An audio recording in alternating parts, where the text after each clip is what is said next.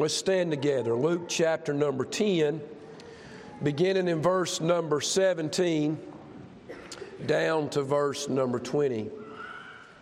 And the seventy returned again with joy, saying, Lord, even the devils are subject unto us through thy name.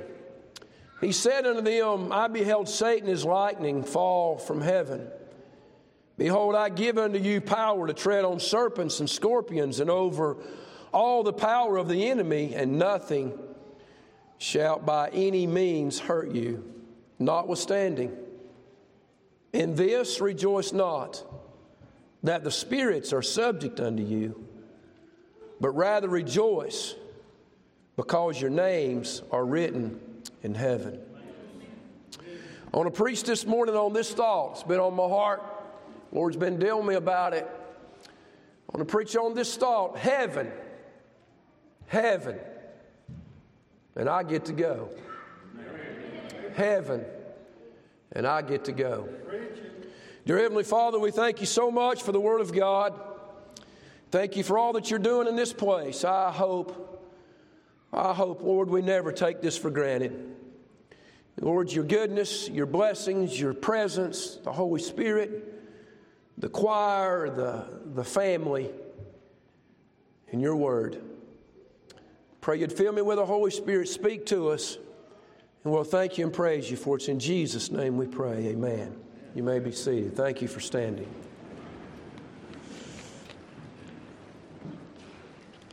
I had no idea when I began to study about heaven that I would find out that 32 books in the Old Testament from Genesis to Malachi mentions the subject of heaven. From the book of Matthew to the book of Revelation in the New Testament, there are 21 books that mentions the subject of heaven. In your Bible, there's 66 books from Genesis to Revelation, and 53 of the 66 books has a verse or covers the subject of heaven. The very first verse in your Bible, Genesis 1 1, speaks of heaven. It's consistent all through the Word of God. If you study in the Hebrew in the Old Testament, and if you study in the Greek in the New Testament, you will find that heaven consistently means the same things. It means lofty, it means clouds as well as higher, but it means the heavens, plural. It means the place of God, and it means eternity, and it means the heavenlies. When we study through the scriptures, we'll see some very interesting things that the Bible says about heaven. One of the things, one of the verses that really jumped out at me is Paul's writings in 2 Corinthians 12 2. Paul speaks of a man that is called up, the Bible says, to the third heaven. As I begin to think on just that one verse, Paul called up into the third heaven. Well, if there's a third heaven, they must be a first heaven, and they must be a second heaven, for them to be a third heaven. So I began to study on these thoughts and ask the Lord to guide me and direct my thoughts into the right scriptures. I began to study about what I would call and what I believe the Bible would call the first heaven.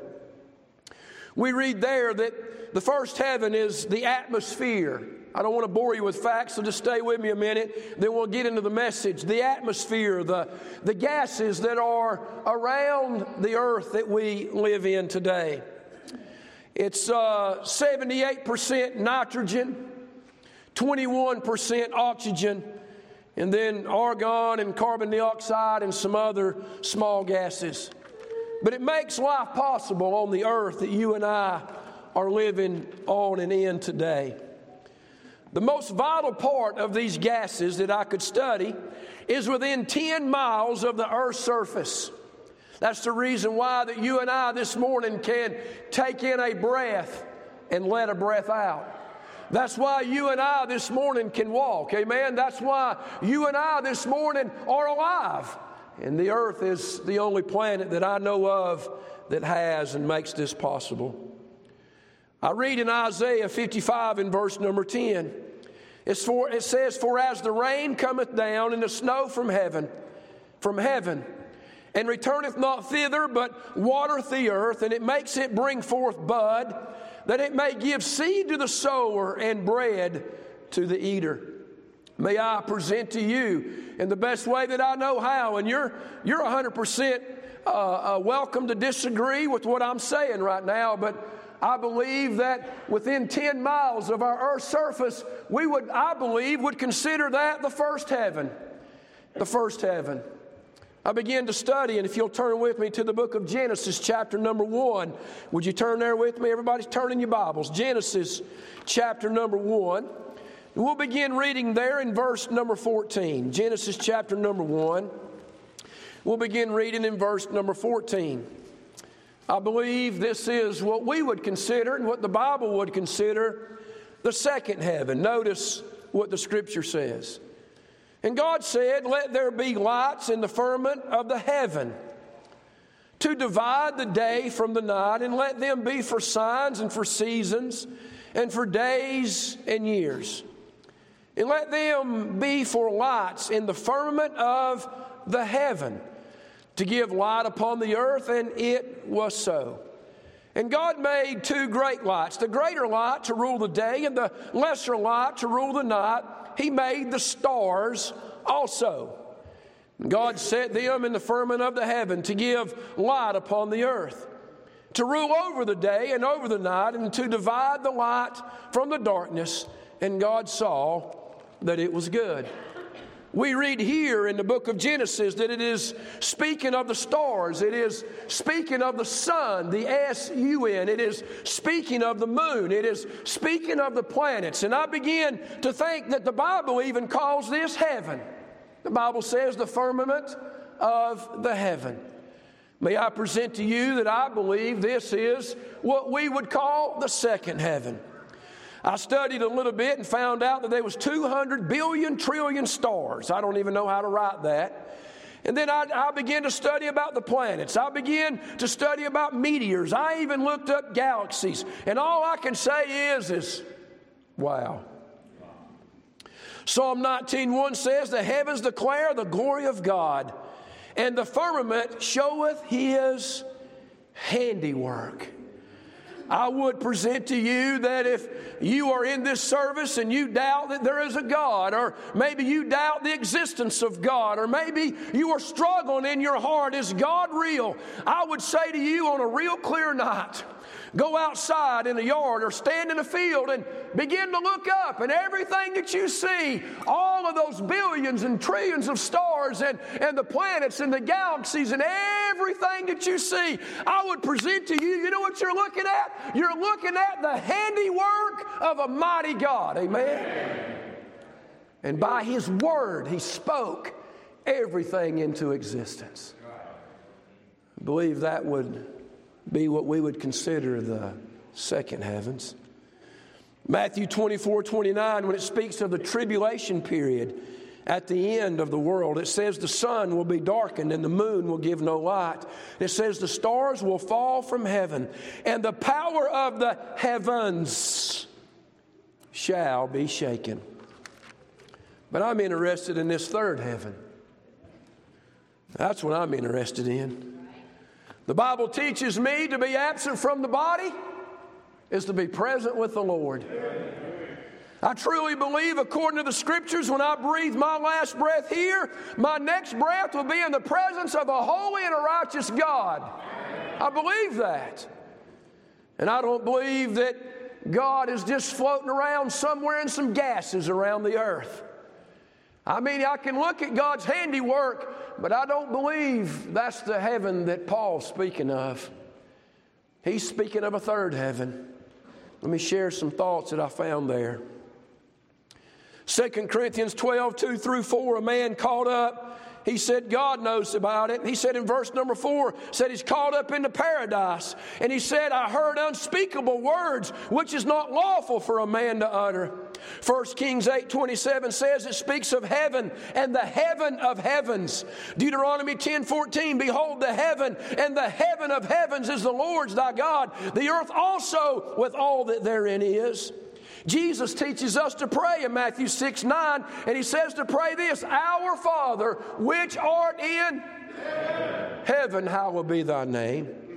Psalm 11 4 says, The Lord is, is in a holy temple. The Lord's throne is in heaven. Psalms 103 19, The Lord hath prepared his throne in the heavens, his kingdom ruleth over all. I tell you what I have found. I have found that in the third heaven is where God is. And the third heaven is where the holy temple is. And the third heaven is where the throne of God is. And the third heaven is the dwelling place of God. The Bible calls the third heaven paradise. The Bible calls the third heaven an eternal home. This third heaven is also called a place. It's called a place. When I began to study on heaven and I began to study what these verses are really speaking of, John 14, 1 through 3, let not your hearts be troubled. You believe in God, believe also in me. Jesus said, In my Father's house are many mansions. If it were not so, I would have told you. He says, But I go to prepare a place. That where I am, there you may be also. Amen? Can I say and can, can I present to you this morning that the third heaven, where Jesus is, where, where the Father is, where those who have accepted Christ as Savior and Lord, that's where they are today. And can I say to you, it is a real place this morning? That place means a location. That place also means a position. Ephesians 1:20 it says Christ has sat at the right hand in heavenly places. Ephesians 4 8 through 10, it says, Christ has ascended up on high. It says in Luke 24 50 and 51, after Christ died on the cross and he rose again, it says that Christ was then carried up into the heavens. You men of Galilee, why do you stand here gazing? This same Jesus that you see leave in like manner shall come again. Amen.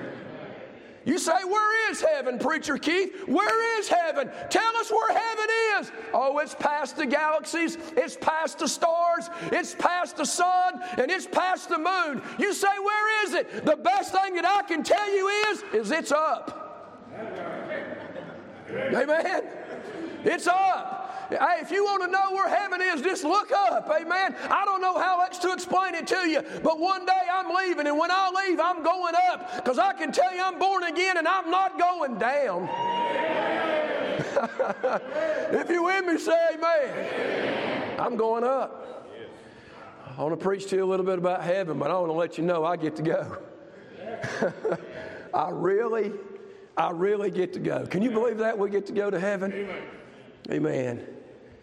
Listen now. What makes heaven so great?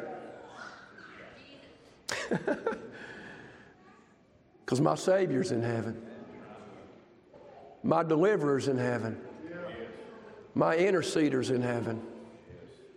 Jesus is in heaven. Hebrews 9 24. For Christ is not, Christ is not entered into the holy place made with hands, which are a figure of the true but into heaven itself, now to appear in the presence of God, and it don't end there, it says, for us. Can I present to you this morning that Jesus Christ is in heaven?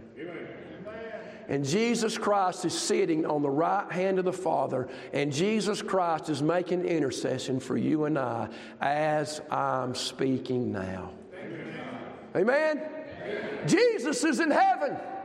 Jesus said, I am the way, I am the truth, and I am the life, and no man comes to the Father but by me.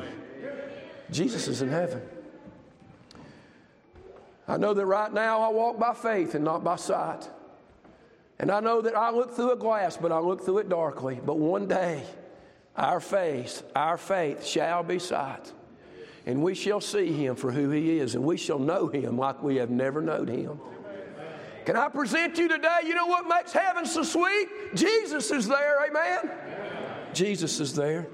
But listen closely. I studied some more verses about heaven. I found out in 1 Peter 1 3 and 4. An inheritance incorruptible and undefiled, and it does not fade away, reserved in heaven for you. Our inheritance is in heaven. He is the King of kings and the Lord of lords. And we are heirs and joint heirs with a king. I was asking Brother Cleve Honeycutt one time, I said, wonder how these people got that, and I wonder how this was given, and I wonder how they have that much land, and I wonder this thing, and I wonder that thing. And I never will forget what he told me. He said, they got it the old fashioned way, they inherited it. The inheritance for a lot of people is what they're just hanging on to. But can I say to you, houses will burn, cars will rust, the stock market will rise and fall. 401ks will begin to vanish away. But I'm going to tell you one thing. Listen to me, child of God. Your inheritance in heaven is sure and steadfast. Amen.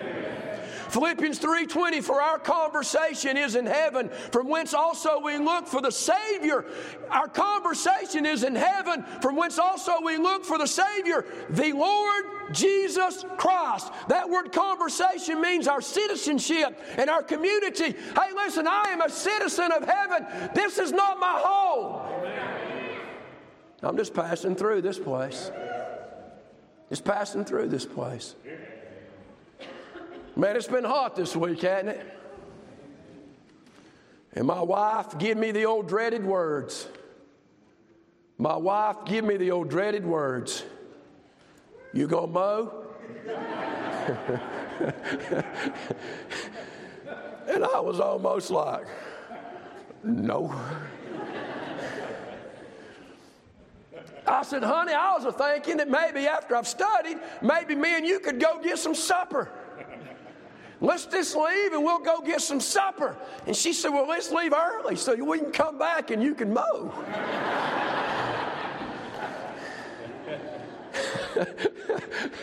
can I get an amen on that? So I ate as slow as I could. And I got home last night and I said, Well, I think I'm going to go mow. And man, I got out there and I mowed and I sweated and I mowed and I weed eated. And I got the leaf blower and I cleaned the place up. And I looked back and I said, you know what? I am so thankful I mowed. Felt so good to be able to look around and things was finished. I walked into the house and my wife looked at me and she said, Thank you. She said, It looks so good. We washed her car yesterday, me and her, and we vacuumed it and we cleaned the windows. And I'll present to you that God has blessed me. He's given me grass to mow. Amen? Amen. He's given me a lawnmower to mow it with. He's given us a car to drive. We took care of that stuff yesterday. But I'm reminded that that is not our home. God has blessed us with so much. I can rejoice over it all, and I'm very thankful. And I'll try with everything that's in me and the help of my wife to take care of all of it. But one day I'm leaving it all because heaven is my home. That's my inheritance. That's my citizenship. You and I are just pilgrims passing through this place. Matthew 5 12 says, For great is your reward in heaven. Did you know heaven is where rewards are given? Have you thought about that lately? Heaven is where rewards are given. Matthew 6, 19 through 21 says, Don't lay up treasures upon earth where moth and rust and thieves can get it and destroy it, but lay up your treasures in heaven. It's the third heaven we're speaking of here. It's where the throne of God is. It's where Jesus Christ is at right now. Amen. I'm glad the Holy Spirit dwells inside of the hearts of every believer, but Jesus is sitting on the right hand of the Father. Amen. Well, I'm glad that heaven is our home. Amen. I'm glad that I get to go. I'm so thankful for that. How can we lay up treasures in heaven? I believe, and I'll share this and I'll close with the last couple of thoughts. I believe that our treasures in heaven is who we can take with us one day. who we can take with us one day. I believe that's to be a treasure in heaven. I look at my son Jackson that is sitting over here on my left. He had a birthday this past week. He turned 29 years old. We went down to his house and eat some breakfast together for supper. Who likes breakfast for supper? Say amen. Amen. We had breakfast for supper and we all went out and all of the family was there and we played a game of kickball and in his backyard and we had the best time. But our treasures is who gets to go with us. I remember when Jackson was five years old. Some of you's heard this story, some of you hadn't, but you need to hear it. When Jackson was five years old, we was going out to my father's, who's passed now, and we was going to take him a Christmas present. And as we was riding out the road going towards Candler, the Enka area, my son at five years old in the back seat speaks up and says this, Dad, everyone in the car's going to heaven. And I said, You're right. He said, But I'm not going to get to go. There's a Wendy's out there. I pulled the car up in that Wendy's parking lot and put it up in gear, and I turned around. I said, Jackson, I said, son, you're five years old. I said, what do you mean you're not going to get to go? He said, Dad, everybody in the car is going to go to heaven but me.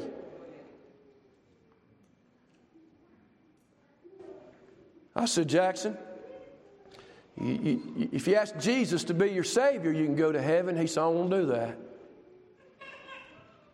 And that ended that conversation. We went out to my dad's, we come back home. And he said this to me. He said, Dad, when you get ready to die, can I crawl up in your lap? And will you hold me as tight as you can, Dad? So that when you die and you go to heaven, Dad, can I go to heaven with you? And I wanted to say, Why, yes, son. I'll hold you real tight, when I go, you can go with me. But I had to tell him the truth. And I said, Son, no matter how, how tight daddy holds you, no matter how tight I squeeze you and you sit in my lap, and he's 29 sitting over here, and it wouldn't bother me not one bit if he come sit on my knee right now. I'd hold him right now at 29 just like I did when he was five. I said, Son, as much as I'd like to tell you, yeah, I have to tell you no. We got home and I was on the phone and he went to his mama and he said, Mama, I want to get saved. And Tina took our son Jackson into their bedroom and she led him to the Lord and he come out. He come out and he was saved and he told me, Daddy, get off the phone. Daddy, get off the phone. I just asked Jesus to save me. I said, Amen, son. He grabbed me on the britchy leg and pulled on my britches, and I looked down at him. He said, Daddy, when I get as big as you, I still going to get to go to heaven. He's bigger than me now. And I'm pulling on his britchy leg. And I'm saying, you know what, son? You're bigger than me, and we still, both of us, we still get to go to heaven. Amen. The treasures of heaven Hey, listen, get in to be there with your loved ones. Get in to be there with those that you love. Get in to be there with your church. There is nothing any greater than that treasure that's going to be in heaven. You with me? Heaven's good, but you know what's so good? I get to go. I get to go. Stay with me now. But it don't stop there. Luke says, Rejoice because your name is written in heaven. When I begin to study about your name written in heaven, I find where the scripture teaches to pray for those who has labored with me because their names are written in heaven. I read in Revelation where it says the only ones who will be in heaven are those whose names are written in heaven. I read and I find consistently through the scriptures how do you get your name written in heaven? You must be born again. The Bible says, For all have sinned and come short of the glory of God. But the Bible also says, with the heart man believes on the righteousness, and with the mouth confession is made unto salvation. You with me?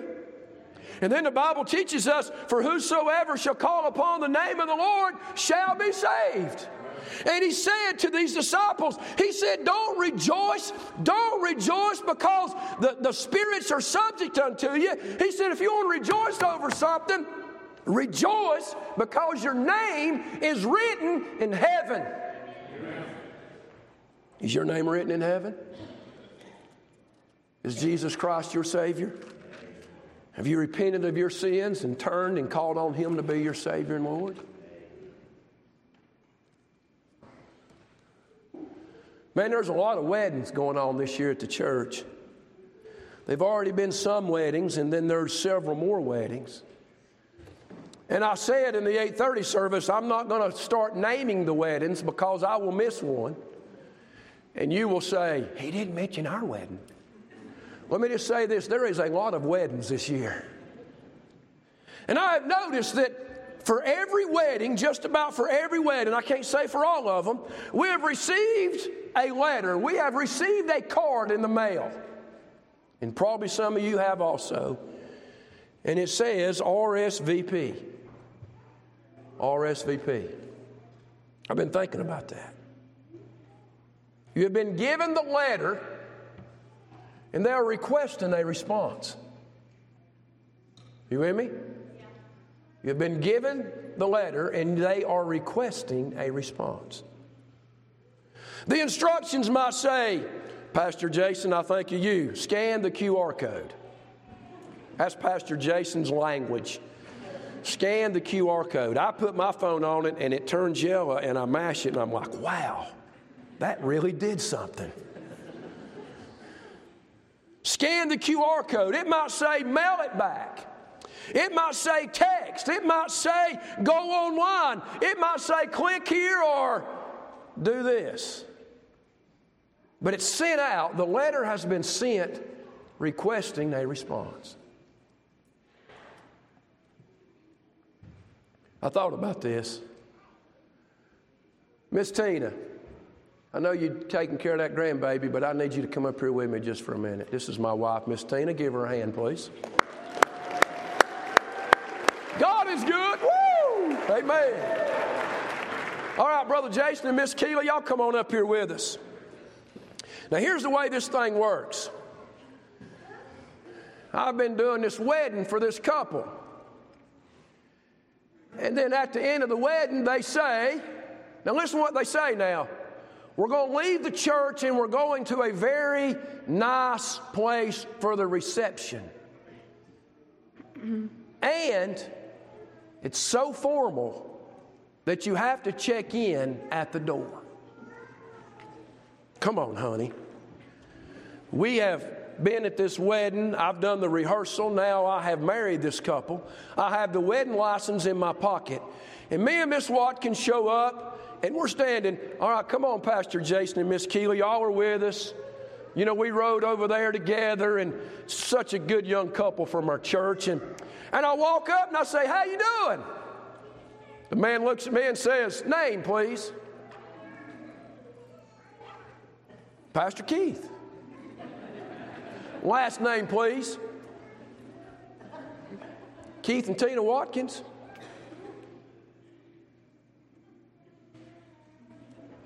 You're not on the list. I'm like, wait a minute. Uh, I, I, know I'm not. I know I'm not anything special, but I did the wedding. and then picture this with me. Jason's not saying a word. But then Keela says, Can we step by? Well, yeah, come on, Keela and Jason. And Keela says, Jason not saying a word. Keela says, uh, Jason and Keela Cox. And they say, You're not on the list. And Keela says, I did all of them's hair. I did every girl in the wedding's hair. And me and Tina and Jason and Keela's looking through, and we're like, man, they're in there eating shrimp. they're bringing out steaks. Everyone in it, look, they're so and so, and they're so and hey. And the guy says, "You guys are not on the list." I said, Yeah, but I preach. I've done the wedding. I'm the preacher's wife. I've been their youth pastor. The youth pastor's wife. She did all of their hair. And the man says, if you're not on the list, it don't matter what you've done. You cannot come in. Thank y'all. And may I say to you, I'm not preaching on the Milky Way. I'm not preaching on stars and planets and galaxies. I'm preaching on the third heaven. I'm preaching this morning where God the Father and God the Son is. I'm preaching this morning on how you get there through Jesus. And it does not matter who you are. It does not matter what you've done because it's not about us, it's all about Him. And if your name and my name is not on the list, we're not going in. You're not going in. I don't care how many messages you've preached. I don't care how many weddings you've done. I don't care how many church services you have attended. I don't care how much you have read your Bible and how much you have even said that you've prayed. You must be on the list. And the only way to get on the list is Jesus must be your Savior. True.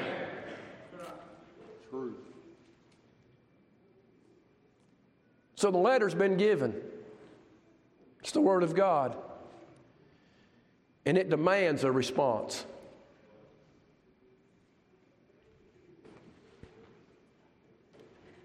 You going to RSVP? Or somewhere in the back of your mind, are you fooling yourself just to think because of who you are, you're going to get in? You will not. I will not get in on my name and what I've done. It must be Jesus.